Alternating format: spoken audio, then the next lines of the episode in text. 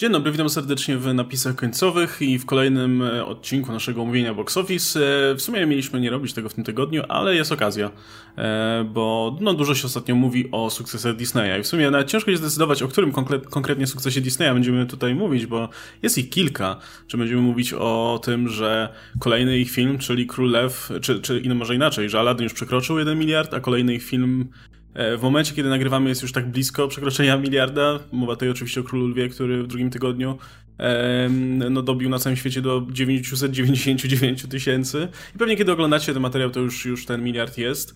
E, czy może pomówimy sobie, ile łącznie filmy Disneya w tym momencie zarobiły, bijąc swój własny rekord? Ile tam ponad 7 miliardów zdaje się, że mają, mają łącznie? Tak, i to rekord, y, to jest rekord bodajże z 2015 roku, jak dobrze pamiętam ale no to był rekord z 2015 roku.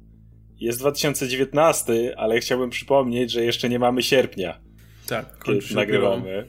Kończy się siódmy miesiąc, a, je, a jeszcze ma dużo A jeszcze, jeszcze właśnie tak. Disney ma parę rzeczy i to takich rzeczy, które spokojnie są w stanie przy miliard wejść, y, czy Frozen 2, czy Star Wars nie sądzę, żeby Maleficent miała e, miliard, ale to cały czas może być jakiś tam hit kasowy. No ale Frozen pierwsze miało miliard, drugie wy wygląda według mnie fantastycznie, no i Star Wars, więc what?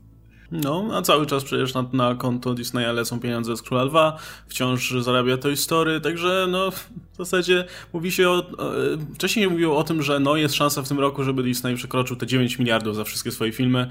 E, teraz już nawet mówi się, że może będzie nawet więcej, kto wie. E, być może, być może nawet dojdziemy do tych 10. No i zgadzamy się, że pewnie w najbliższych latach kolejnego takiego roku już nie będzie.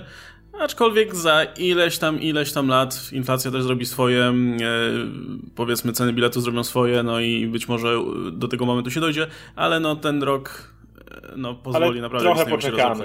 Trochę, trochę poczekamy. Mówiliśmy o tym już wcześniej przy innych e, omówieniach box office, że Disney na ten rok wytoczył wszystkie swoje najcięższe działa.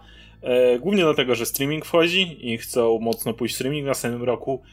Nie będzie nawet blisko tego, jeśli chodzi o box office. Nie sądzę, żeby w ciągu kilku lat było blisko.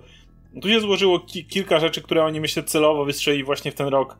Tak jak mówię, w dużej mierze wiedząc, że Disney Plus będzie teraz prawdopodobnie priorytetem, patrząc na to, że tutaj już wiemy, że Warner wchodzi ze swoją platformą, naprawdę mocną platformą.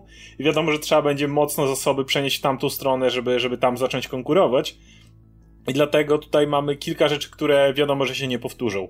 Mówiliśmy wielokrotnie i to podkreślę po raz kolejny, nie będzie drugiego endgame przez przynajmniej kolejne 10 lat. E, na razie widzieliśmy te duże skoki finansowe właśnie co 10 lat. Był Titanic 10 lat później, Avatar 10 lat później, Endgame i spokojnie przez kolejne 10 lat nie widzę szans, jak nie dłużej.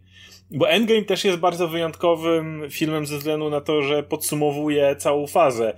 Gdyby nie Endgame, nie wyobrażam sobie i całe to jak MCU zostało nabudowane, nie wyobrażam sobie, żeby mógł dzisiaj wyjść film po prostu, który wbija 2 miliardy. To dla mnie, to, to jest dla mnie kompletnie, nie mówiąc o tym, że tamte są bliżej trzech, ale to jest w ogóle dla mnie nierealne, więc wydaje mi się, że, że możliwe, że nawet dłużej poczekamy. Więc to jest jakby jedna rzecz, ten film, który ma prawie 3 miliardy. Kolejna rzecz, no to mamy yy, Króla Lwa właśnie. Bez względu na to, jak jest przyjęty, tak jak mówię, wydaje mi się, że gdyby był lepiej przyjęty, mógł zarobić jeszcze więcej, no ale wie, zawsze mówiliśmy, że miliard będzie przy nim gwarantowany. No i oczywiście jest. Do tego dochodzi yy, Captain Marvel. Też nie sądzę, żeby Eternals czy Shang-Chi, chociaż tutaj mogę się kompletnie pomylić, szczególnie w przypadku Shang-Chi'ego, jeżeli tam chińska e, publika zostanie mocno zmobilizowana, to to jeszcze może być, ale nie sądzę, że Eternals wbiło miliard. Jasne, 700 milionów, czemu nie, ale, ale nie miliard. Captain Marvel poradziła sobie mm, fenomenalnie. Więc e, do tego jeszcze oczywiście ten Aladdin, który kompletnie zaskoczył. Myślę, że za Al Aladdinem sam Disney jest zaskoczony tym, jak dobrze sobie poradził. I wydaje mi się, że może, możemy znaleźć w kolejnych latach pojedyncze filmy, które będą o, trochę jak Captain Marvel, trochę jak ten Aladdin, trochę jak Królew. Będą filmy miliardowe oczywiście, ale nie tyle w jednym roku, no i mówię minus Endgame, którego szybko nie zobaczymy powtórki. A Gwiezdne Wojny na przykład, y, no wiele osób mówi, że o Gwiezdne Wojny to będą kolejny film na 2 miliardy. Nie wierzę nawet przez sekundę, że Rise of, the Sky, of Skywalker e, będzie miało 2 miliardy na koncie. Miliard, miliard 300, półtorej? Może? Ale, ale nie widzę szans i nie widzę, żeby ta marka w najbliższych latach była w stanie wyciągać takie zawrotne kwoty. No, wydaje mi się, że e, największe szanse, żeby jakikolwiek film e, lekką ręką przekraczał miliard i szedł nawet dalej, zbliżał się do tej drugiej granicy dwóch miliardów, mogą mieć te najbliższe, powiedzmy, te, które są planowane, remake'i live action. To są pewne strzały w tym momencie, nie? W momencie, e, teraz kiedy powiedzmy MCU przynajmniej przez, no nie wiem, przez najbliższe dwa lata e, będzie sobie troszkę eksperymentować, po, pokazywać nowe postacie, też nie sądzę, żeby, nie wiem, Doctor Strange na przykład e, no. miliard zdobył, nie? To, to, się, to się wydaje jak, jak film do troszkę jednak e, mniejszej publiki. Może Thor, może, jeśli tam będzie głośno o tym filmie, ale e, ra raczej jeśli już będziemy liczyć na jakieś, jakieś naprawdę duże wyniki, no to przy okazji sequeli, nie? Jak Captain Marvel, Bla Black Panther i tak dalej. Aczkolwiek też bez tego wsparcia i podbudowy związanej z tym, że czekamy na te wielkie podsumowania Infinity War i Endgame, nie będzie aż takiego, myślę, hypu na, to, na, na MCU ogólnie, nie? Który też się przełoży znaczy, na te filmy. Tutaj możemy zmienić kompletnie, że tak powiem, naszą narrację, kiedy y, D23 się skończy. Kto wie, czy na D23 mimo wszystko Kevin Feige nie zapowie kolejnych Avengers i nie po, wiadomo na ile może będzie mógł zdradzić, ale jeżeli nagle gdzieś na horyzoncie będą widnieli ci Avengers, to hype może być trochę inny. Albo na przykład ci mutanci, albo no w tej, w tej chwili o Marvelu mówimy po Comic-Conie. I tak jak mówię, w zależności od tego jak zostanie zahypowany kolejny etap na D23, czy w ogóle zostanie, czy cokolwiek zostanie dopowiedziane, to myślę mocno wpłynie na box office i na zainteresowanie kolejnymi częściami, więc e, warto mieć to na uwadze. Natomiast jeśli chodzi o live action, te remake'i, też się nie do końca zgodzę. Miliard jasne, tak jak mówię, Aladdin, Piękna i Bestia, oczywiście Król Lew. No ale właśnie, Król Lew. Ciężko tutaj kłócić się z tym, że, był że była kiedykolwiek popularniejsza animacja, bardziej kultowa, że tak powiem, w pojęciu szerokiego, bardzo szerokiej widowni, niż Król Lew. A Król Lew nie ma szans zbliżyć się do 2 miliardów, nawet najmniejszych szans nie ma zbliżyć się do 2 miliardów. Mówię, czy ma szansę do półtorej? Może, może, ale to też niekoniecznie. Ale okej, okay, załóżmy, że może. Ale do dwóch nie ma szans. I, i kró jeżeli Król Lew nie przebije tego, a wydaje mi się, że Król Lew, jak już to będzie niewiele bardziej zarobkowy niż Piękna i Bestia, co jest oczywiście potężną ilością pieniędzy, ale mimo, mimo wszystko to nic więcej tego nie powtórzy. Czy mała syrenka może dobić do miliarda? Może, ale czy raczej widzę tutaj coś jak Aladdin, jeśli zbliży się i tyle, jak nie będzie dużej konkurencji. Czy Mulan, jeżeli znowu, podobnie jak w przypadku Shang-Chi'ego, jeżeli chińska widownia się zmobilizuje, czy może tam być jakiś miliard z hakiem? Pewnie, że może być. Ale nie widzę szans, żeby cokolwiek wybiło się na, na zbliżające się kwoty do dwóch. Mm, czy ja wiem, e, wydaje mi się, że, że wiesz, z biegiem lat te filmy no i tak z siłą rzeczy zarabiać coraz więcej, na co wpływ ma i inflacja i fakt, że no wytworzy się trend chodzenia na te filmy już. już Ale no mówię, jeśli Król Lew tego nie zrobił, no to który, co innego może to zrobić? Nie wiem, Mulan na przykład. Wydaje mi się, wydaje, wydaje mi się, że trend, to będzie trend, który będzie po prostu rósł sam z siebie. Chyba, że sequele. Te, te, filmy, te filmy generalnie zarabiają coraz więcej, więc no, to, to nie jest no. kwestia tylko tego, że jeśli Królew, no to nie, nie trafi się tytuł, który, że, że, w sensie to nie jest kwestia tego, że to musi być tytuł, który będzie popularniejszy sam z siebie. Więc. Yy, Chyba, że sequele. Jeżeli na przykład zrobią sequel do, nie wiem, Króla Lwa, czy sequel do Aladyna, czy coś takiego, no to wiadomo, że sequele często z rozpędu, jeżeli pierwsza część przyjęła się dobrze, to sequele potrafią zarobić więcej. I wtedy sobie wyobrażam, że jakiś sequel do tej animacji mógłby gdzieś tam się wybić. Ale to musiałaby być naprawdę świetnie przyjęta i jeszcze zarabiająca duże pieniądze animacja. Wydaje mi się, że na tą chwilę to by była tylko Księga Dżungli. Bo Księga Dżungli była jedynie naprawdę ciepło przyjęta przez krytykę, widownię i zarobiła ogromne pieniądze. Bo już na inne jak patrzę, no to gdzieś któregoś z tych czynników brakuje. Czy ja wiem, czy, czy aż tak dobre przyjęcie krytyki jest w tym wypadku konieczne do tego zarabiania? Wydaje mi się, że te filmy po prostu, jakby żaden z nich nie, nie został, wiesz, zjechany jako kompletne główno, raczej, raczej głosy były podzielone. Wydaje mi się, że w przypadku tych filmów wystarczy na tyle, żeby, żeby nie odstraszyć jakiejś, wiesz, dużej części publiki. Na pewno to wpływa jakoś tam na, na, na zainteresowanie, ale nie, przeceniałbym tego mimo wszystko. E, to znaczy też e, pytanie, jak, jak ten wschodni rynek będzie się odnosił do tych produkcji. To na pewno. Bo to wciąż są mimo wszystko filmy, które przede wszystkim zarabiają tutaj na zachodzie, no bo mhm. te disneyowskie rzeczy są tutaj kojarzone, ale kto wie, im, im bardziej rynek się, wschodni się otwiera na superbohaterów, być może będzie się otwierał też na te disneyowskie rzeczy. Hype jest globalny w tym momencie, nie? Już nawet Król, Królewca, całkiem nieźle sobie w, w tych Chinach radzi. Ile, ile to jest w Chinach? E, ponad 100 milionów, nie? Za kreskówkę o, o lwach e, czerpiącą z Hamleta. I Kimby oczywiście, Białego Kimby, Lwa. tak. Nie wolno, Więc to, to kompletna zżyna z Kimby. A, wspomniałeś o tym, że, e, że szacujesz, że ten wynik Króla Lwa będzie gdzieś na poziomie e, Pięknej Bestii. Może wyżej, ale nie dużo wyżej. Ja bym powiedział, że będzie chyba wyżej, biorąc pod uwagę, że no już po, po tych dwóch weekendach jest, jest miliard, a Pięknej Bestii miała miliard dwieście, coś takiego. Nie no, widzę sobie spokojnie, że on pod te 1,5 będzie w stanie podejść, ale nie sądzę, że dużo wyżej. Jest też w ogóle jeden, jeden może mm, powiedzmy nie rekord, a może, może i rekord, bo w sumie nie, nie ma za bardzo czego przybijać, ale na pewno kolejna liczba, którą się tutaj warto pochylić.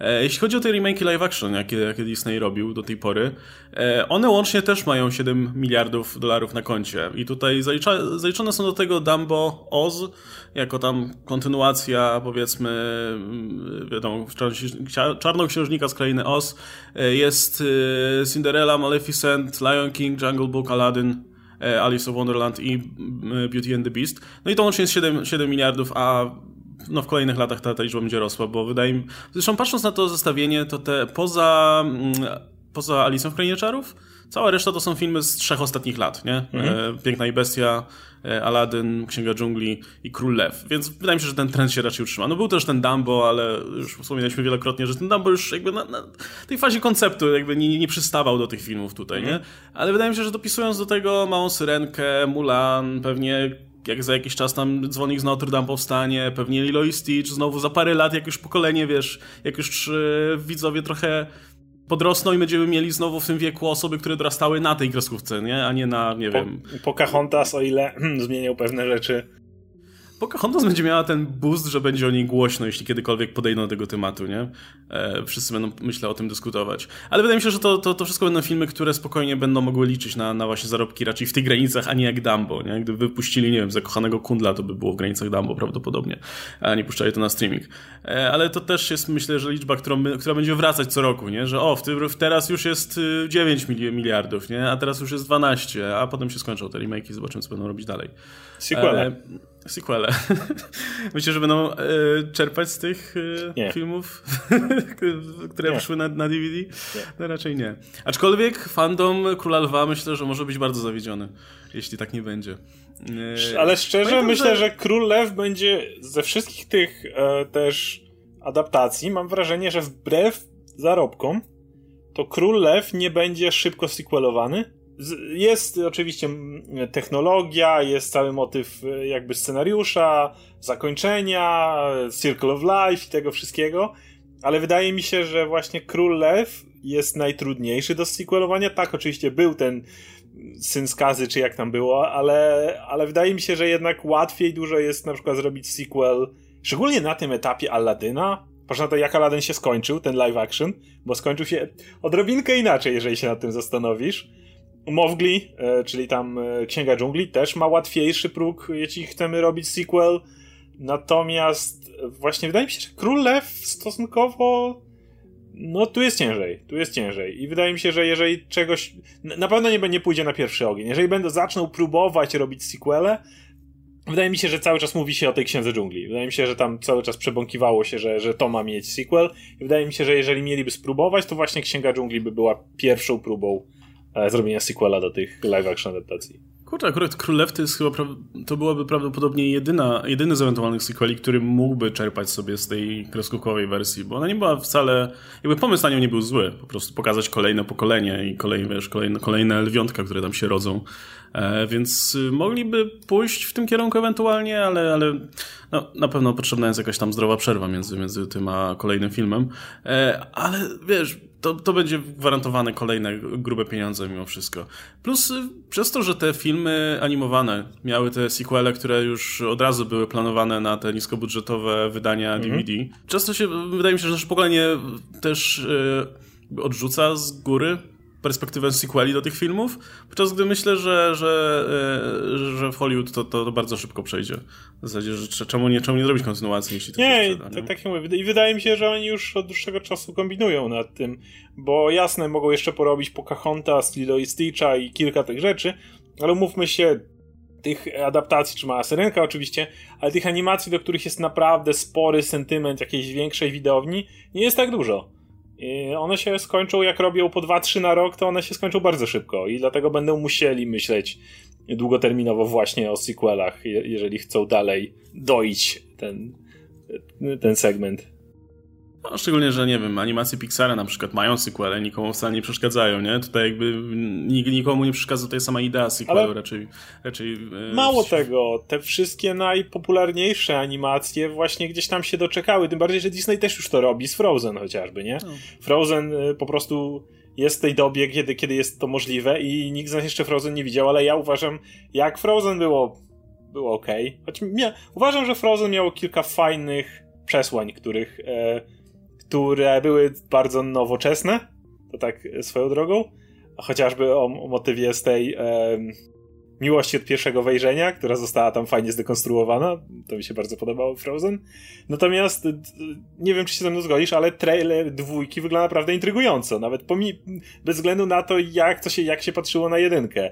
I wydaje mi się, że, to, że przede wszystkim wygląda inaczej. Bardzo inaczej. I to jest, wydaje mi się, coś, co mnie osobiście zachęca i coś, co osobiście jak ja słyszę o takich rzeczach, że o, mogą być sequele, to jeżeli będą robione takie jak przynajmniej wrażenie, jakie sprawia Frozen 2, to poproszę, dajcie mi tego więcej. A natomiast gdzieś popatrzeć na te animacje, nie wiem, Szreki, które swego czasu robiły, przecież ile to tam części natrzaskało, minionki ze spin-offami, ze wszystkim, mówię o tych najbardziej kasowych e, właśnie animacjach bardziej współczesnych niż, niż związanych z Disneyem, to wszystko miało całą masę sequeli. Tam po prostu kosili kasę równo na, na wszystkich, ale nawet jakieś Cars. Przecież to też na, mhm. nawaliło ile, ile, ile tak, sequeli. Części plus spin-off. No dokładnie. Więc y, tak, w czasach, latach 90., w czasie renesansu Disneya sequele nie były czymś popularnym dla tych animacji, tak później stały się kompletnym standardem, więc tak nie widzę tu żadnego problemu. Pięknie pokazuje, jakie to były inne czasy zupełnie, nie? Jak zupełnie inaczej się podchodziło. No, podejrzewam, że też upodobanie publiki było zupełnie inne. Podejrzewam, że wtedy publika jednak preferowała nowe rzeczy, aniżeli wrac... Ważniejsza była marka, że to jest Disney, nie? Że to jest mhm. nowa rzecz od Disneya, to trzeba iść koniecznie niż, niż kwestia tego, czy to jest ta sama, e, czy to marka samego filmu. E, wydaje mi się, że wiesz, z dzisiejszym podejściem byśmy mieli już z pięć części tego Króla Lwa animowanego, nie? Jest po prostu trzy pokolenia do, do przodu, e, plus pięć spin-offów, e, a wówczas no, najzwyczajniej w świecie no, zupełnie inne podejście. Wydaje mi się, że to miało związek też z technologią pewną, bo jak popatrzysz nawet jak szybko zmieniała się technologia e, rysunkowa, jak wyglądały postacie pomiędzy Małą Syrenką, Królem Lwem, Piękną i Bestią, Pocahontas, widzisz bardzo jak tak, to jest rysowane, ale jednak widzisz pewne detale, które się tam pojawiają, większa ilość klatek na postaci i tak dalej. Kiedy w dzisiejszych czasach tak, Król Lew jest nowinką technologiczną, choć trochę powtórzoną z Księgi Dżungli, jeżeli jakby to nie jest, ten efekt już widzieliśmy w Księdze Dżungli, który widział, tu został bardziej dopieszczony, ale nie licząc tego, to pomiędzy, nie wiem, Piękną i Bestią, a kopciuszkiem, nie masz jakichś y, elementów, że zobacz, piękna malowana tutaj, y, piękna malowana grafika Disneya, jakiej nigdy nie widziałeś. Jak było to w latach 90., kiedy oni cały czas właśnie wychodzili Disney, ta charakterystyczna kreska, te powiewające włosy księżniczek na wietrze, po prostu wszystkie, które y, były prezentowane. No i to się wybijało też na tle wszystkich innych animacji. Nie, nie miałeś czegoś takiego w latach 90., yy, wszyscy mówią, że Anastazja to jest ta jedyna księżniczka nie Disneya, która, no już jest księżniczką Disneya przez zakup, ale nieważne, która była jakoś tam zbliżona, jeśli chodzi o, o wygląd do tego, co prezentował Disney. Natomiast dzisiaj, no tak jak wspomniałem, animacji 3D jest masa, co roku ich jest wypluwanych nie tylko przez Disneya tak dużo i no technologia nie poszła na tyle do przodu, żeby, żeby faktycznie one czymś się odróżniały, więc skoro nie można jechać samą marką Disneya i technologią, no to trzeba jechać marką samej, sam, samej animacji. No to też mówię, to też wynika z upodobań publiki, nie? Dziś, dzisiaj publika jest dużo mniej chętna na oglądanie wiesz, nowych marek generalnie. No widać. Nawet Pixar, bardzo. który swego czasu słynął z tego, że za każdym razem wypuszczał coś kompletnie nowego, mm też w tym momencie robi, robi sequele. I te sequele są bardzo dobre i są przyjmowane bardzo pozytywnie i jednocześnie zarabiają ogromne, ogromne pieniądze, zazwyczaj zarabiają więcej niż poprzednicy, nie? Więc nic dziwnego, że robią te sequele i myślę, że prędzej czy później będą robić sequele tych, tych właśnie filmów live action e, i prędzej czy później trzeba będzie się do tego przyzwyczaić, nie? E, no dobra, słuchaj, to jak zaczęliśmy już mówić o tych filmach live action, to wypadałoby pomówić o Królu Lwie, który zaliczył znowu drugi, drugi weekend z rzędu na pierwszym miejscu w box office. E, w tym momencie, a jest e, środa? Tak, środa, kiedy, kiedy rozmawiamy, ma właśnie te 999 e, milionów na swoim koncie. Powiedziałem wcześniej tysięcy, 999 milionów oczywiście. 361 na, w USA i 638 na rynku no, poza USA. No i jeśli chodzi o jego spadek, no to jest to 60%. Powiedzmy, ani że... źle, ani dobrze. To jest ja taki... że to jest dobrze, bo to niby nie jest jasne, że zwykle te filmy rodzinne, familijne mają dużo mniejsze Koło spadki. 50. No bo, ale z drugiej strony, patrząc jak ogromne otwarcie, otwarcie Królew, tak. to możesz na to spojrzeć dużo, troszkę bardziej no, pobłażliwie, no, nie? To jest tak jak takie, to, to, mniej więcej łączy się z tym otwarciem. Jak mówiliśmy, że e, były, były te szacunki między te 185, 200 tam, nie wiem, naście, to on się otworzył przy tej dolnej granicy, tam 190. No i tak samo jest ten spadek. Jak myślisz sobie, że dla blockbusterów między 50 a 60 to jest ten sensowny spadek, no to on miał ten spadek 60. Czyli to, to, to wszystko jest dolna granica tych dobrych wyników, nazwijmy to. No bo jakby już miał 65, to już by było, e, jakby już się otworzył 160, to już by było, e, więc widzimy, że to były te, te, no ale, ale mówię, no ale sukces, cały czas sukces. Jest cały sukces i e, to, to, wydaje mi się, że to też wynika z tego mimo wszystko, że nawet i na te filmy, jakby krajobraz się tak zmienił, że nawet i na ten film masa ludzi chciała iść już w premierę, nie? E, stąd to otwarcie jest, jest, e, jest, jest całkiem spoko i teraz, teraz spadek jest większy niż zwykle to bywa w przypadku tego typu filmów. No ale ponownie wciąż, jeśli po dwóch weekendach film ma biliard na koncie, no to raczej nie ma się za bardzo czym martwić. Aczkolwiek też trudno mówić o jakimś globalnym fenomenie w przypadku tego Króla Lwa, nie? Mm, co to widać, że jest jednak spora grupa osób, która nie jest tym filmem zachwycona. To wynika głównie z tego ryzyka, jakie podjęto przy jednak yy, przekładaniu tego na, na jakąkolwiek, w zasadzie już pomijając stylistykę, jaką wybrali, na jakąkolwiek e, live action formę. No bo jednak to jest film o zwierzętach, nie? Tylko o zwierzętach. I inne remake live action mimo wszystko są skupione na ludziach. I to jest dużo łatwiej, dużo łatwiej zaakceptować po prostu, że no okej, okay, to mieliśmy animkę, to teraz muszą grać to aktorzy. W tym momencie no, no podjęto taką decyzję kreatywną, która no nie wszystkim przypasuje. Niezależnie od tego, jak to, jak to wyszło. Przypomnę coś, co mówiliśmy przy ostatnim mówieniu box office'u, czyli to, że jasne, Królew będzie ogromnym sukcesem. Przyniesie Disneyowi masę pieniędzy, ale jednocześnie warto powiedzieć, że cała masa analityków jeszcze na początku tego roku E, stawiała Króla Lwa w, w szeregach przy Endgame. Nie były to jakieś wielkie e, nadzieje. E, wiele osób myślało, że właśnie dobra, Endgame to przebije Awatara, no a Król Lew może przebije Titanica, czy coś w tym rodzaju. Ale cały czas mówiło się o tym, że Król Lew 2 miliardy to będzie ten spokojnie ten live action z 2 miliardami. Więc nawet jasne, zarabia ogromne pieniądze, a tak jak mówisz, gdzieś te, ten fenomen zniknął i pomimo ogromnego sukcesu, dalej mówię, że nie ma stuprocentowych pewności, że Król Lew przebije połowę Endgame w tym momencie. Więc, e, no mówię, z jednej strony jasny, kolosalny sukces, można wypełnić skarbiec jak Sknerus McQuatch i pływać w pieniądzach, ale z drugiej strony, jak na różne oczekiwania i, i moc tej marki, jak wydawałoby się, no to nie do końca. No e, i taka, taka narracja już w zasadzie od pierwszego weekendu tutaj e, obowiązuje. No i tak jak wspominaliśmy, ostatecznie ten Królew, pewnie, który pewnie jeszcze dorzuci parę set, pewnie milionów tutaj do, do tego wyniku, e, popchnął e, Disneya do, do tych ponad 7 miliardów w tym momencie na całym świecie. Mm, natomiast nawet patrząc tylko na ten e, rynek, rynek rodzinny, nie? no to to już jest w tym momencie ponad 2,5 miliarda. I to jest więcej niż dwa, trzy kolejne studia razem wzięte. E, Warner, Universal i, i Sony. No i każdy z tych wytwórni jeszcze dorzuci coś do tego, do tego e, worka, no bo Universal ma oczywiście e, to swoje Hobbs Show, które, które niebawem premieruje. Swoją drogą recenzje jeszcze się nie pojawiły, pojawią się zaraz przed samą premierą. Co Ciekawe. często nie jest dobrym znakiem. Zobaczymy. to, to bardzo dziwne. E, no Warner będzie miał jeszcze IT chociażby, a Sony um, Jumanji pod koniec roku, które pewnie jeszcze wpłynie na przyszły rok bardziej niż, niż, niż na ten. Ale i tak, no, ta hegemonia jest tutaj zarysowana naprawdę nieźle. I nawet, jak, jak już wspominaliśmy wcześniej, nawet jeśli kolejne lata będą dla Disneya chudsze, myślę, że to i tak się utrzyma, nie? W tym momencie Disney ma na koncie tyle marek, tyle sprawdzonych rzeczy, które praktycznie może co roku sobie wypuszczać, hmm. że no inne wytwórnie mogą tej pozazdrościć w zasadzie, nie? Przebitka nie będzie tak wielka, ale dalej ciężko sobie wyobrazić, że w którymś roku Disney miałby nie być na pierwszym miejscu na, na tą chwilę. Mhm.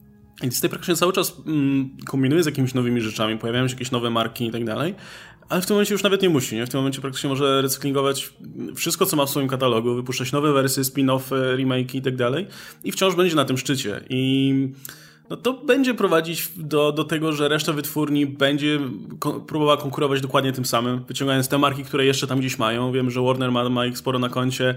Sony co chwilę, w tym roku praktycznie masa filmów Sony to są o kurna, dobra, mamy jeszcze tą markę w katalogu, to spróbujmy. Teraz kur... no. gadaliśmy w, niedawno o tym Zombielandzie, który, o którym sobie nagle po 10 latach przypomnieli, że mamy taką markę, a w sumie kurde, nie ma dużo filmów o zombie, to może wrzućmy to, może się uda. E, i... Patrzę na to, jak Spider-Man jest krojony, nie? Venom to jedno, ale Morbius, mówi się o tym Silver and Black, cały czas gdzieś tam przebąkuje. Mówię ci, że jak Morbius będzie przynajmniej umiarkowanym hitem, to Silver and Black dostanie zielone światło i w końcu zrobią ten film, no bo warto, ale tutaj przy Sony chciałem się na chwilę trzymać, bo jest bardzo e, jedna ciekawostka a propos Spidermana, yy, który jeszcze jest w kinach. No, Spider-Man już ma miliard na koncie, ten y, Far From Home, jest najlepiej zarabiającym Spider-Manem w historii Spider-Manów, a, a filmów o Spider-Manach wyszło kilka, nie? I to widać, najbliższy by był ten trzeci Spider-Man z Venomem, wiadomo, po, po dwójka została świetnie przyjęta Sama Raimiego, więc wiadomo, że trójka, mimo że nie została tak przyjęta, ale, ale wiadomo jak to działa, często wcale nie ten najlepiej oceniany film zarabia najwięcej. I mamy najbardziej kasowego Spidermana, ale mało tego Spider-Manowi nie brakuje dużo do bycia najbardziej kasowym filmem w historii Sony. Sony o dziwo nigdy nie miało jakichś nie wiadomo jak hmm. kolosalnych filmów, więc e, wiele osób zaznacza, że jest to ciekawostka, kiedy Spider-Man Far From Home myślę, że będzie najbardziej zarabiającym, najlepiej zarabiającym filmem Sony. Tam chyba musi pobić e, Skyfalla. To jest Skyfall do tej pory był ich najlepiej zarabiającym filmem. A wiele wskazuje też, że tego Skyfalla przeskoczyć może. E, będziesz miał e, Kevina Feige, który będzie odpowiedzialny za wyprodukowanie najbardziej kasowego filmu wszechczasów, najbardziej kasowego filmu dla Disneya, najbardziej kasowego filmu dla Sony. Ale ciekawostka jest jeszcze taka, że Skyfall nie jest najlepiej zarabiającym filmem na domowym rynku, bo jest nim Jumanji, o tak. dziwo. I, i, I Far From Home będzie miało ma szansę, ale ma, będzie miał problem, żeby przeskoczyć, bo to jest 400 mil, 404 miliony, e, Far From Home ma w tym momencie 346 500, więc... Na, na rodzimym rynku raczej nie przeskoczył Jumanji, ale na światowym mogą przeskoczyć Skyfalla. Więc, e, więc Jumanji ciągle mocno zobaczymy. No ale, no właśnie, to jest e, siła trzymania się jednak tych, tych znanych marek, nie? W tym momencie. No, publika będzie chętniej wracać. Zobaczymy, jak sobie Jumanji poradzi. Jumanji też ma szansę, żeby podskoczyć do, do, do tego miliarda. Niewiele e, brakowało przy jedynce. Tak, niewiele brakowało przy jedynce. Masa osób wróci na tą dwójkę. Podejrzewam, że sporo osób zobaczyło ten film nawet nie w kinach, tylko jeszcze później, więc, więc wrócą na tą dwójkę i podejrzewam, że wynik będzie nawet lepszy. No chyba, że wiesz, recenzje będą bardzo słabe, rozniesie się, że, że kiepski film, no to może nie, ale wydaje mi się, że wtedy też i fajnie, że Sony, Sony też zaczyna jakoś prowadzić wyścig u siebie, nie? Między, między tymi filmami, które produkują. A tak jak wspomniałem, cały czas wyskakują z jakimiś nowymi markami, próbują praktycznie cały czas coś, coś, coś nowego tutaj spróbować. E, może kolejny Bond na przykład, który wyjdzie, wiesz, w związku z tymi wszystkimi kontrowersjami, newsami i tak dalej, też powalczy. E, no, im, im większa konkurencja, tym lepiej, ale to się wciąż będzie wszystko sprowadzało już do tych marek, które są na rynku, nie? Kwestia tego, że streaming, który się robi coraz bardziej popularny, coraz więcej osób mimo wszystko woli zostać w domu i obejrzeć jakiś film. Szczególnie, jeśli to jest jakiś nowy film. No nie chcesz ryzykować, wiesz, tak, inwestowania absolutnie. czasu i pieniędzy, żeby oglądać to w kinie, a potem wyjść niezadowolony, po co wydałem tyle pieniędzy. Lepiej coś nowego odpalić jeszcze, sobie Jeszcze dojechałem do kina, jeszcze wróciłem, jeszcze wszystko to jest czas i tak dalej. No, Stream, streaming absolutnie pożera no, nowe tytuły, po prostu E, jeden za drugim. I myślę, że to będzie trend, który będzie narastał. Tak jak mówimy, że no, jedna rzecz, którą streaming wcina, to filmy środka i mniejsze filmy powoli. Jasne, w, z mniejszych filmów pewnie horrory pozostaną jeszcze jakiś czas w kinach, bo ludzie lubią na sali posiedzieć, jest ten element trochę inny przy horrorach. E, pozostaną takie filmy jak John Wick, jak Szybcy i Wściekli, jak Mission Impossible, jeśli chodzi o te niekomiksowe, ale Poza tym to będą już tylko i wyłącznie Szybcy i Wściekli i Mission Impossible w sumie zaliczają się też do tych wielkich blockbusterów. John Wick może trochę mniej. I to będzie wszystko, co będziesz miał w kinach. Sequele, remake'i i, e, i właśnie wielkie blockbustery, jakieś przypominane sprzed lat. I ktoś może mówić, że a to schyłek kina. No nie, to jest ewidentna preferencja widowni. E, w każdym roku powstaje cała masa nowych filmów, cały czas no. trafiają do, do kin cały czas próbują być promowane. Fi y, naprawdę studia stają na głowie, żeby promować i wysyłać nowe, kina, nowe marki, bo im się to po prostu opłaca. Zdobyć w dzisiejszych czasach nową markę to jest dla takiego studia po prostu wymarzona sprawa. Gdyby gdyby Marvel, gdyby Disney mógł dzisiaj zdobyć kolejną markę, na której mieliby szansę budować obok Star Wars i Marvela, to by spokojnie byli w stanie w roku zrezygnować z jednego czy dwóch filmów Marvela, jeżeli mieliby pewność, że, że będzie nowa marka, z której można wystartować. Oczywiście, że tak. Ale wszystko wskazuje na to, że tak, widownia właśnie nie chce ryzykować, nie chce chodzić na nowe marki i one będą coraz bardziej wchłaniane przez, e, przez streaming i wydaje mi się, że to tak jak powiedziałem będzie narastało. No, więc e, zanim zaczniecie narzekać, że same remake i sequele są w tym momencie, to zastanówcie się, kiedy ostatni raz widzieliście w kinie jakiś oryginalny film. Czemu znacznie więcej pieniędzy zarabia Annabelle, e, a, e, trzecia w zasadzie Annabelle, a nie na przykład Midsommar, nie? No, pomijając jeszcze kwestie promocji i tak dalej, to swoją drogą, ale no, to, to wynika głównie z tego, co, co widzowie chcą oglądać. W dużej mierze więc... czemu It tyle zarobiło pierwsze. Jasne, miało świetne recenzje, ale też był nabudowany jakiś ten element nostalgii czy do tego serialu, czy do w ogóle historii. Ja, w jaki sposób klauna Pennywise'a kojarzyliśmy z, przez tą popkulturową osmozę tak czy inaczej. Więc oczywiście, że to It miało szansę zarobić tak duże pieniądze, a nie jakiś inny horror. I to ca cały czas działa dokładnie na, na tej zasadzie mówimy od dłuższego czasu, że John Wick jest właśnie tym fenomenem, że to jest ta marka, która powstała niedawno już zbiera trzecią część, ale jakby na stosunkowo krótkich nogach, e, jeśli chodzi o przeszłość. No ale też e, właśnie o to chodzi. Ten John Wick to jest tak cudowny strzał, bo zrobili tę pierwszą część, spodobała się, jest, mamy. Mamy, to możemy kroić kolejne części. I oczywiście, że nie będą teraz próbować ryzykować z kolejną, bo mają Johna Wicka. I też łatwiej nawet zrobić spin-off od Johna Wicka niż, yy, no popatrz na szybkich i wściekłych. Lepiej zrobić Hobson Show niż robić nowy film, bo już masz wbudowaną publikę. Ale to też można odnieść nawet do samego Disneya, nie? No, sporo osób narzeka, że o, Disney praktycznie wypuszcza te filmy cały czas i jest chciwy i tak dalej.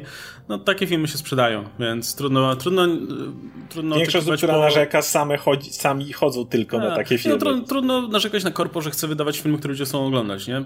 Tym bardziej, że no, czego nie mówić o Disneyu, no to robią pewne kroki, żeby wydawać też inne filmy, chociażby ten zakup Foxa e, no, no o tym świadczy, ale mimo wszystko wytwórnia będzie zarabiać przede wszystkim na tych, na tych dużych markach i no, to, to wynika właśnie z naszych preferencji, nie?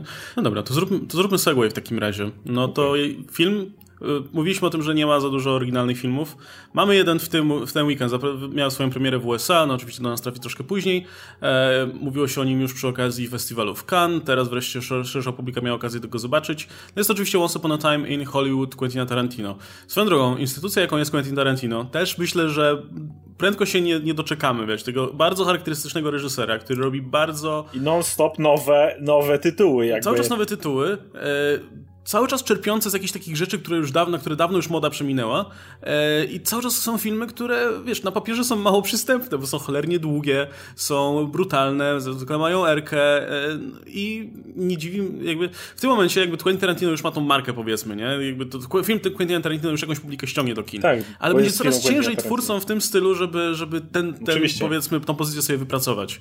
E, myślę, że, że czas właśnie Quentinów Tarantino czy Robertów Rodriguezów, takich, wiesz, samouków, którzy sami pieli się jakoś tam po tej drabinie, robiąc filmy własnym sumptem, e, no powoli też się niestety kończy. Może na streamingu ktoś uda się, ktoś sobie Ale to też ciężko wtedy ten wyrazisty styl wywalić, który ma jednak e, Tarantino. Tarantino nigdy nie zrobił w historii sequela.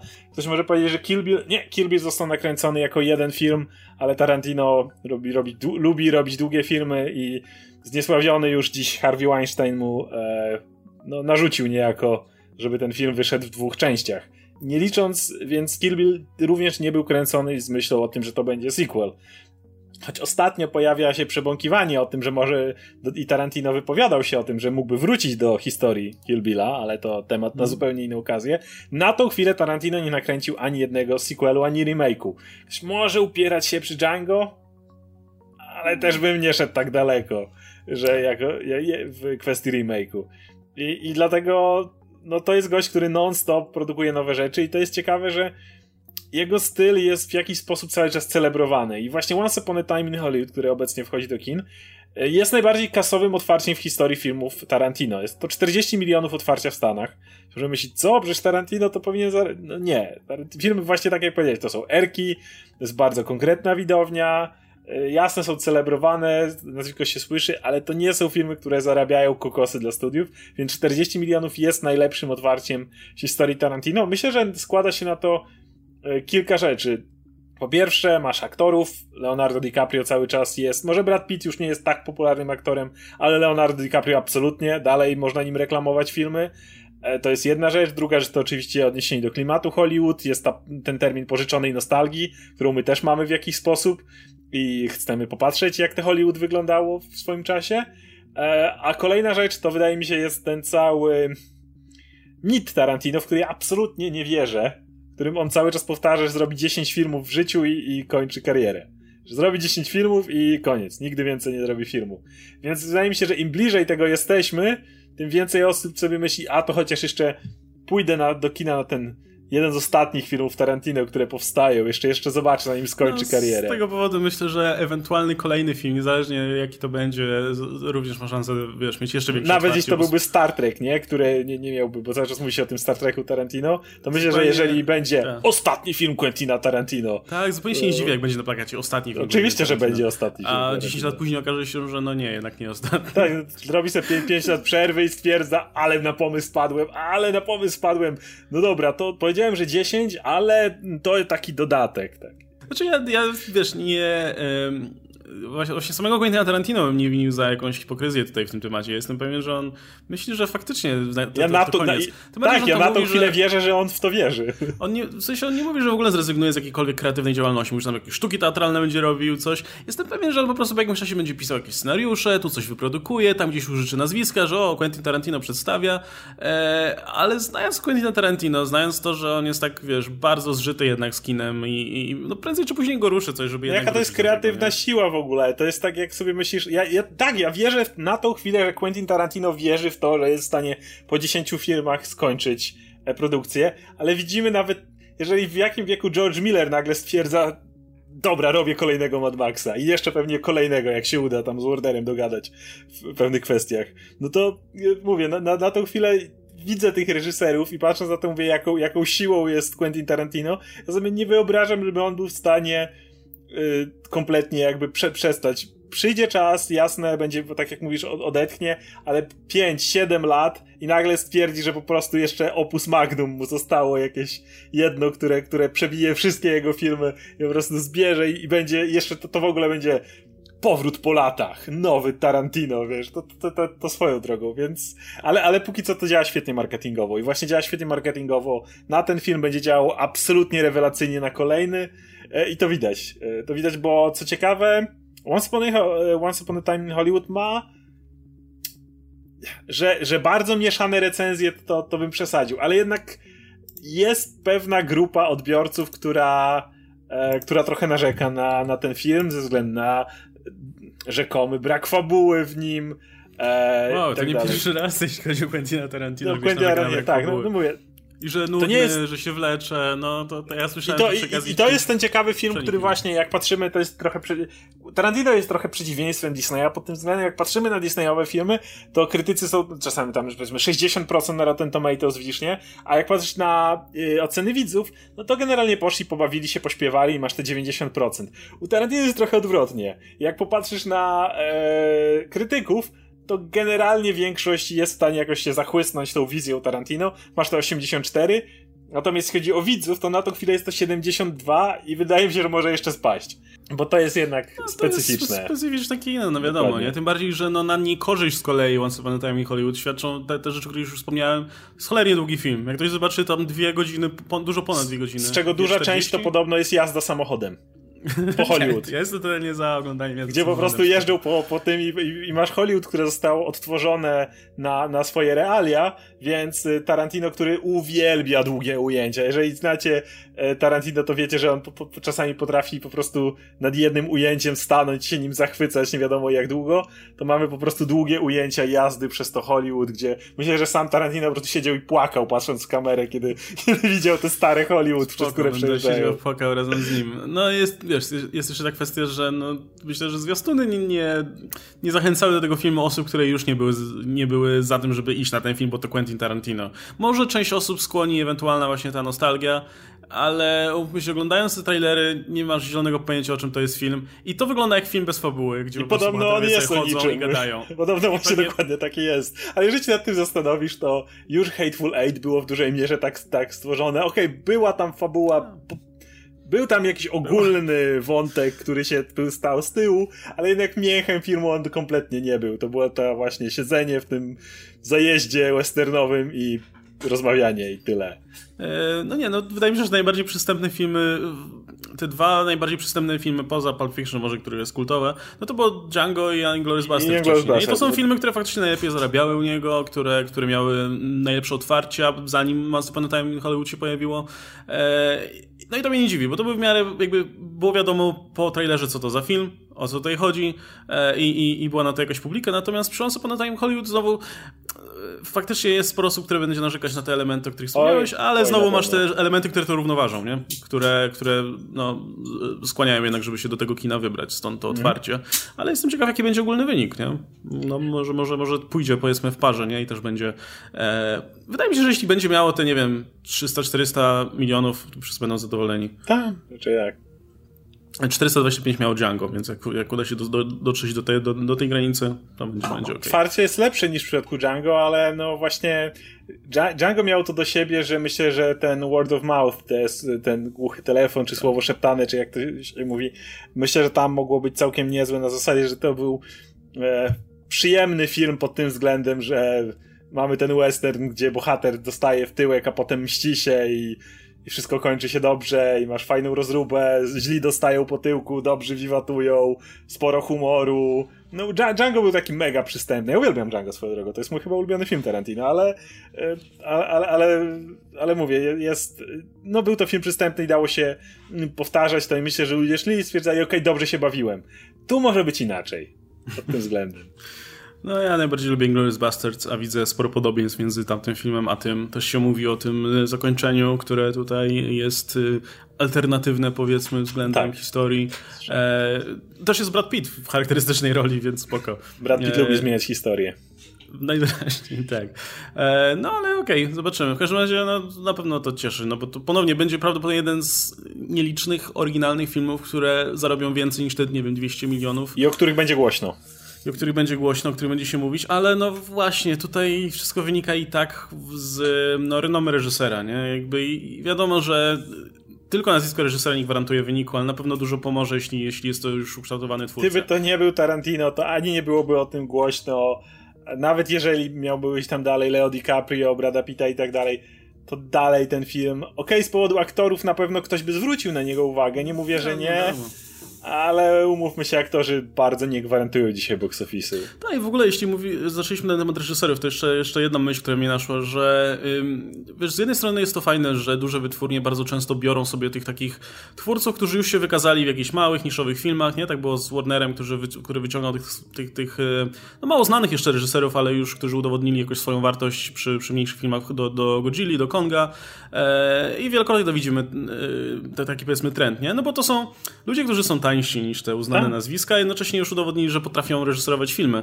E, I pewnie wytwórnie też liczą, że no, taki typ nie będzie się tam stawiał na, na, na planie tej produkcji. No, to jest, to, to jest zdecydowanie, myślę, że Marvel tak, e, tak tym idą, bo jednak mają z góry pewne ustawione rzeczy, e, ustawione i dlatego łatwiej im jest wziąć nie dzisiaj, ale swego czasu Taika Waititi, swego czasu Jamesa Gana yy, i bo wiadomo, że oni mają swoją wizję, ale jednocześnie jak im się powie, słuchaj, tym filmie ma być to, to i to, to i to, no to widząc na to, jaka jest dla nich to okazja do, do wybicia się do pierwszej ligi i widać, absolutnie jest, patrzę na jakim nazwiskiem dzisiaj obaj panowie są, yy, no to, to tak jak mówisz, raczej będą się mniej stawiać. E, no właśnie, z jednej strony są te nazwiska, które, którym na pewno angaż w takich filmach dużo pomógł, nie?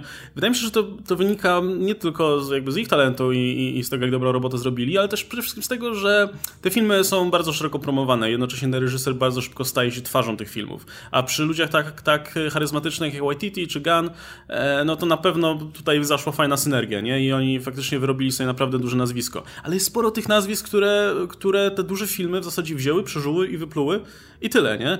E, I wiesz, jest wielu twórców, który, którzy wydaje mi się, że mieliby znacznie lepszą karierę kiedyś tam, gdyby te stopnie pokonywali troszkę bardziej naturalnie. Nie na zasadzie, że robię mały film za 5 milionów dolarów, przychodzi wielka wytwórnia, zrób nam, wiesz, Godzilla, okej, okay, dobra, na razie, nie? I, Ale to zwykle wynikało z tego, że wydaje mi się przynajmniej, że zwykle to wynikało z jakichś problemów przy samej produkcji tego filmu i potem ten sam film nie był oceniany tak dobrze.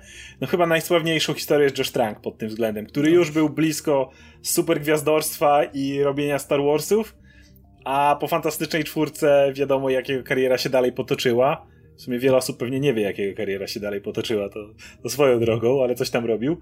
E, natomiast jeśli chodzi o Josha Tranka, no to ile słyszeliśmy problemów miał z Fantastyczną Czwórką. Kto wie, czy gdyby zrobił ten film w pełni, albo dużo większej zgodzie z bardziej współpracującym, że tak powiem, studiem, dzisiaj nie byłby gwiazdorem, bo jednak jeżeli popatrzy się na te filmy, które odniosły ogromny sukces, e, chyba obaj jesteśmy przekonani, że żaden inny film Taiki Waititiego, który nie był właśnie Marvelowy, nie zarobi takich pieniędzy, jak prawdopodobnie zarobi Jojo Rabbit.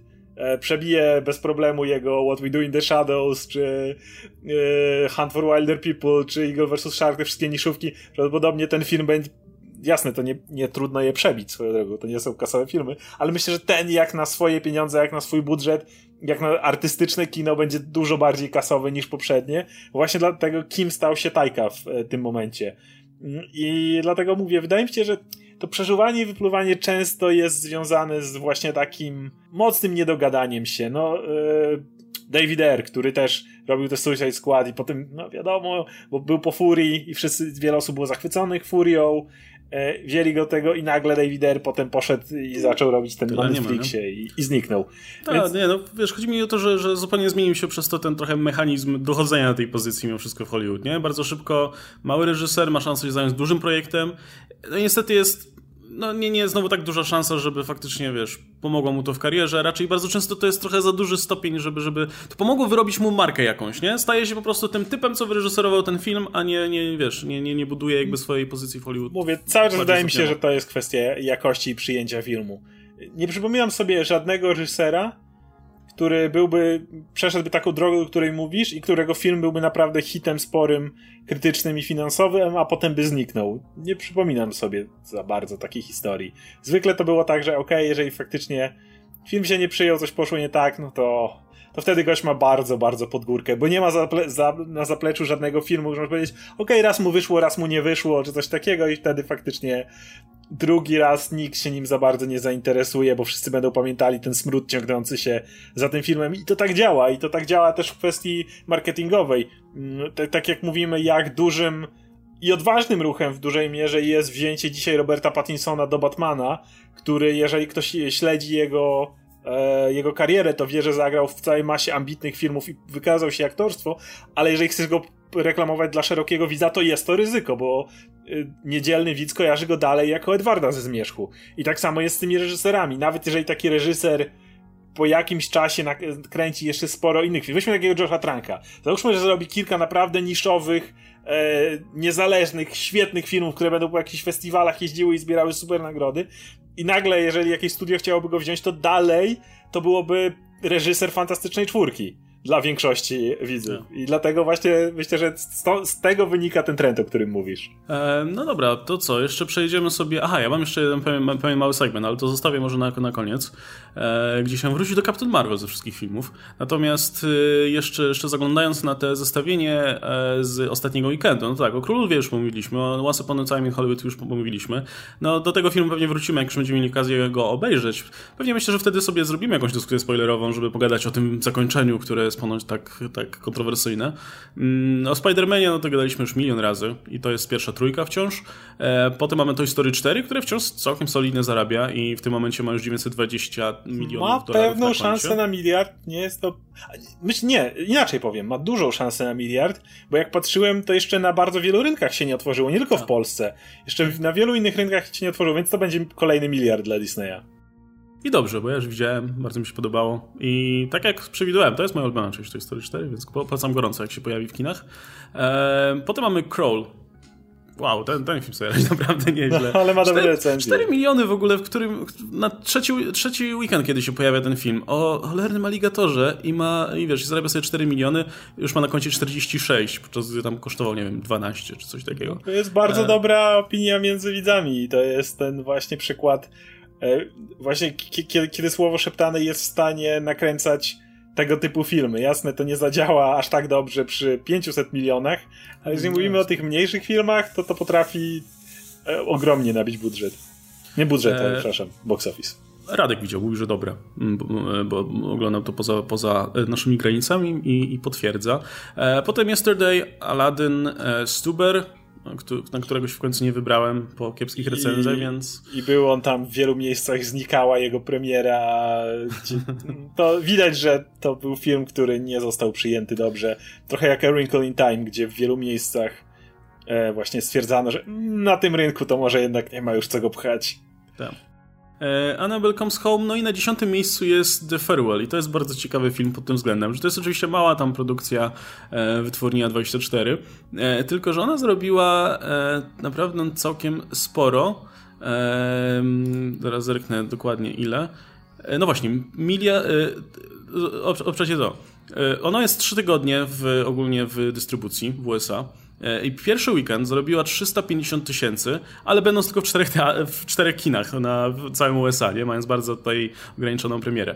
W drugi weekend miała dystrybucję w 35 kinach i zarobiła ponad milion dolarów. E, I teraz ma dystrybucję w 135 e, kinach i zarobiła, zarobiła miliard, miliard, milion, milion 500. Więc e, film ma 3, 3 miliony na koncie i do tej pory e, nie przekroczył tej granicy, nie wiem, 140 kin w całym USA, więc całkiem, całkiem nieźle, taka ciekawostka na sam koniec.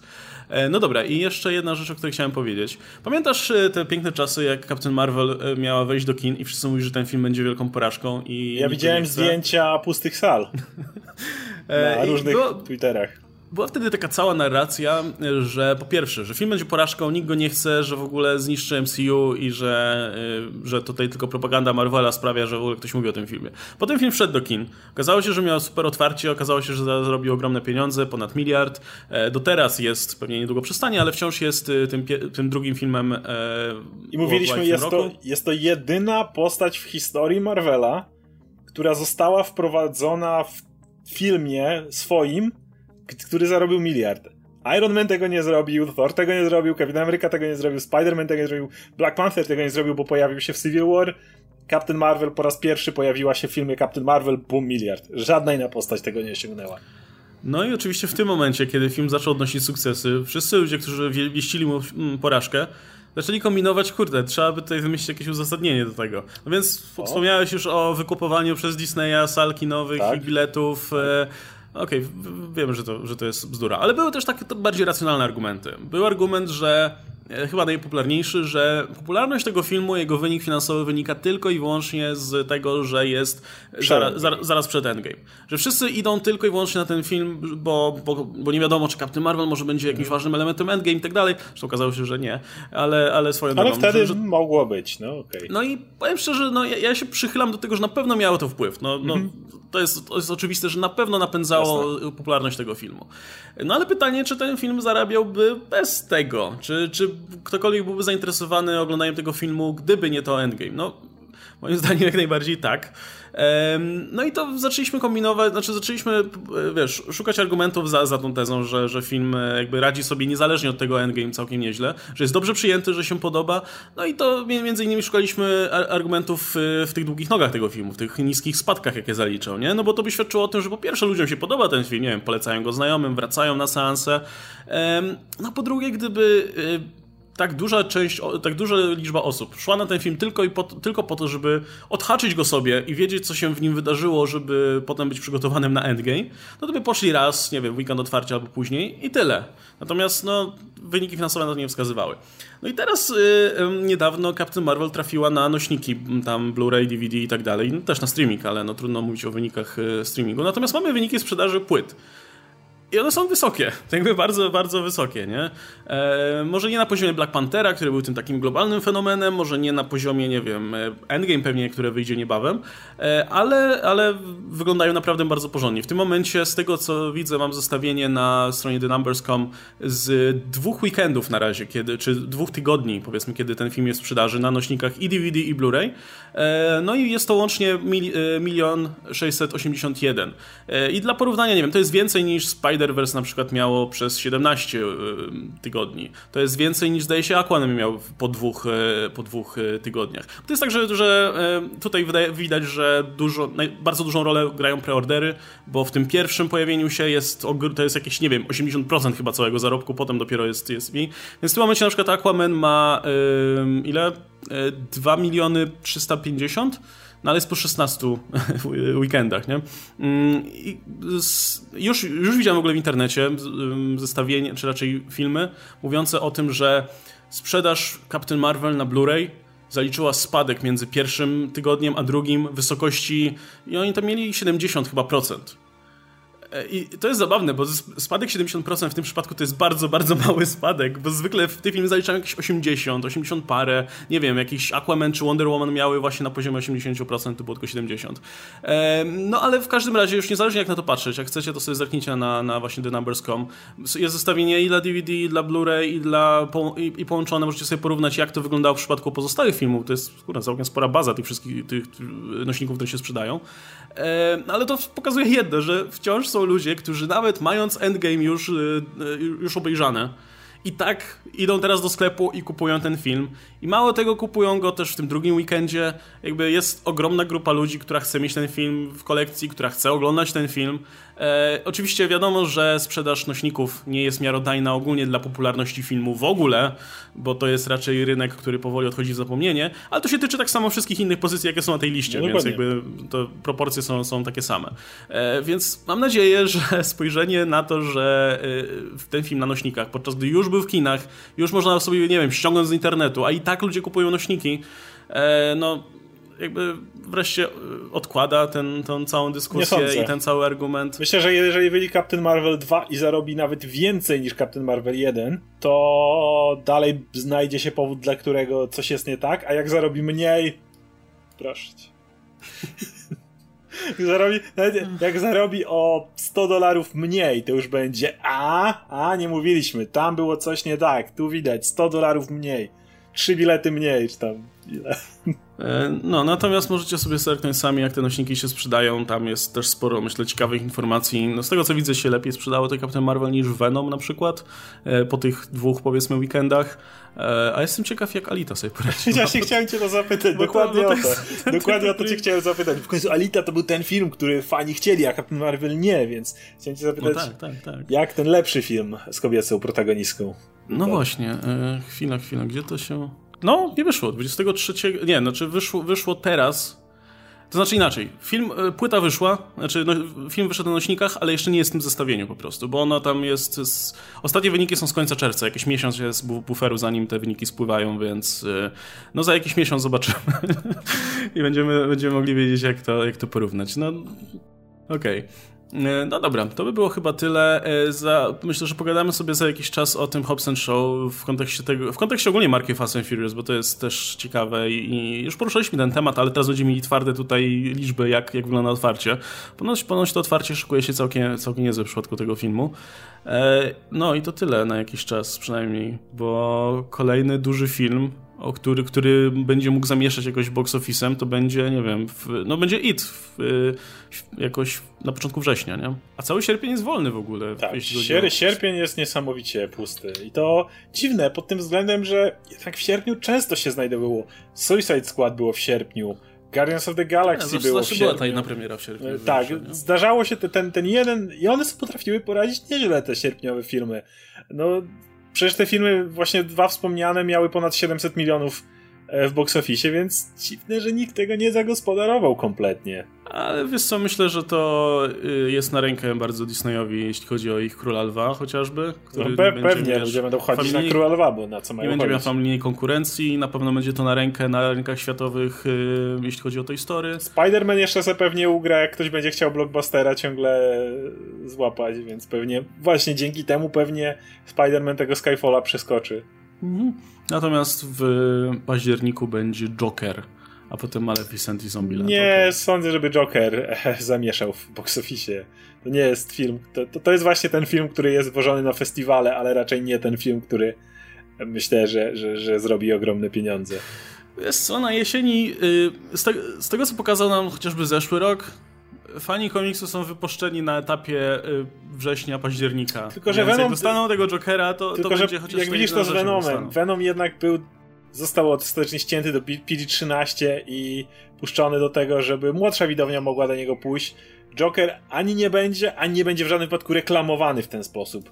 Każdy trailer jest reklamowany w ten sposób, że myślę, że jak 13-latek go zobaczy, to w większości przypadków stwierdzi, że on jednak tego Jokera to, to nie. To też nie jest Deadpool, który dużo żartów e, i takiej wesołej przemocy, nazwijmy to. to nie, no na pewno. Jakby tak, właśnie ta grupa tych, wiesz... To jest Erka, ale taka tak... bardzo specyficzna Erka, więc wydaje mi się, że, że dlatego też Deadpoola czy Logana nie ugra liczb. No nie, no właśnie gru, to, to grupa nastolatków, która chętnie by poszła właśnie na Venoma, niekoniecznie będzie chciała iść na Jokera, który będzie promowany jako coś, coś poważniejszego i zwyczajnie nudnego, myślę. Dla, tak, dla myślę, że te trailery nie zachęcą większości młodszych osób. E, nie ma tam tej rozwałki z symbiontem, czy, czy, czy nawet właśnie tych, którzy się wymknęli mając 13 lat na Deadpoola, nie? Bo... Znaczy, czy jest jakieś już może e, jakieś prognozy, ale, ale nie. No wcześniej Więc... dużo. Ej, no są już prognozy, nie wiem, Rambo na przykład.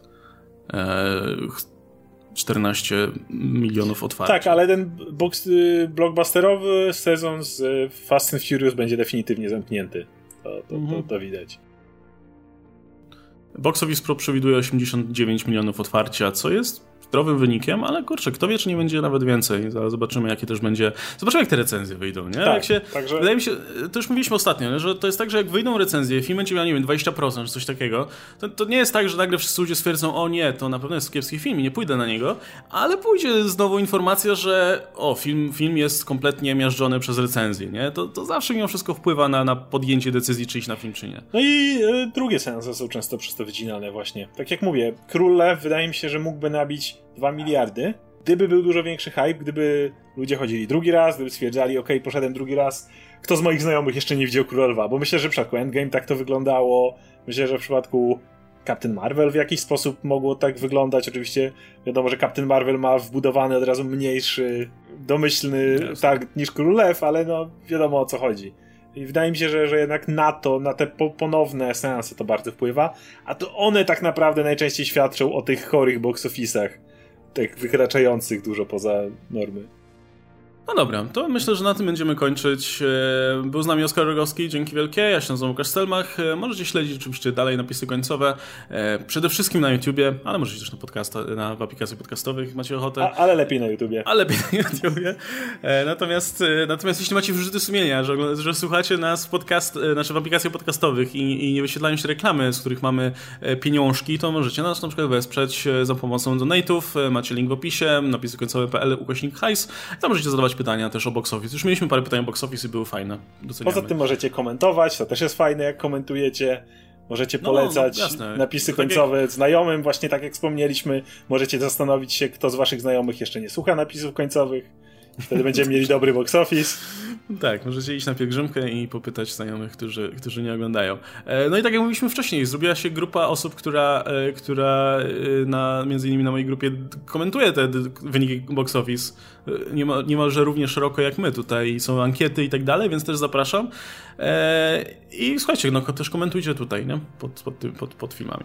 No dobra, słuchajcie, to widzimy się, myślę, pewnie za tydzień, ale zobaczymy. Śledźcie dalej napisy końcowe, trzymajcie się, cześć.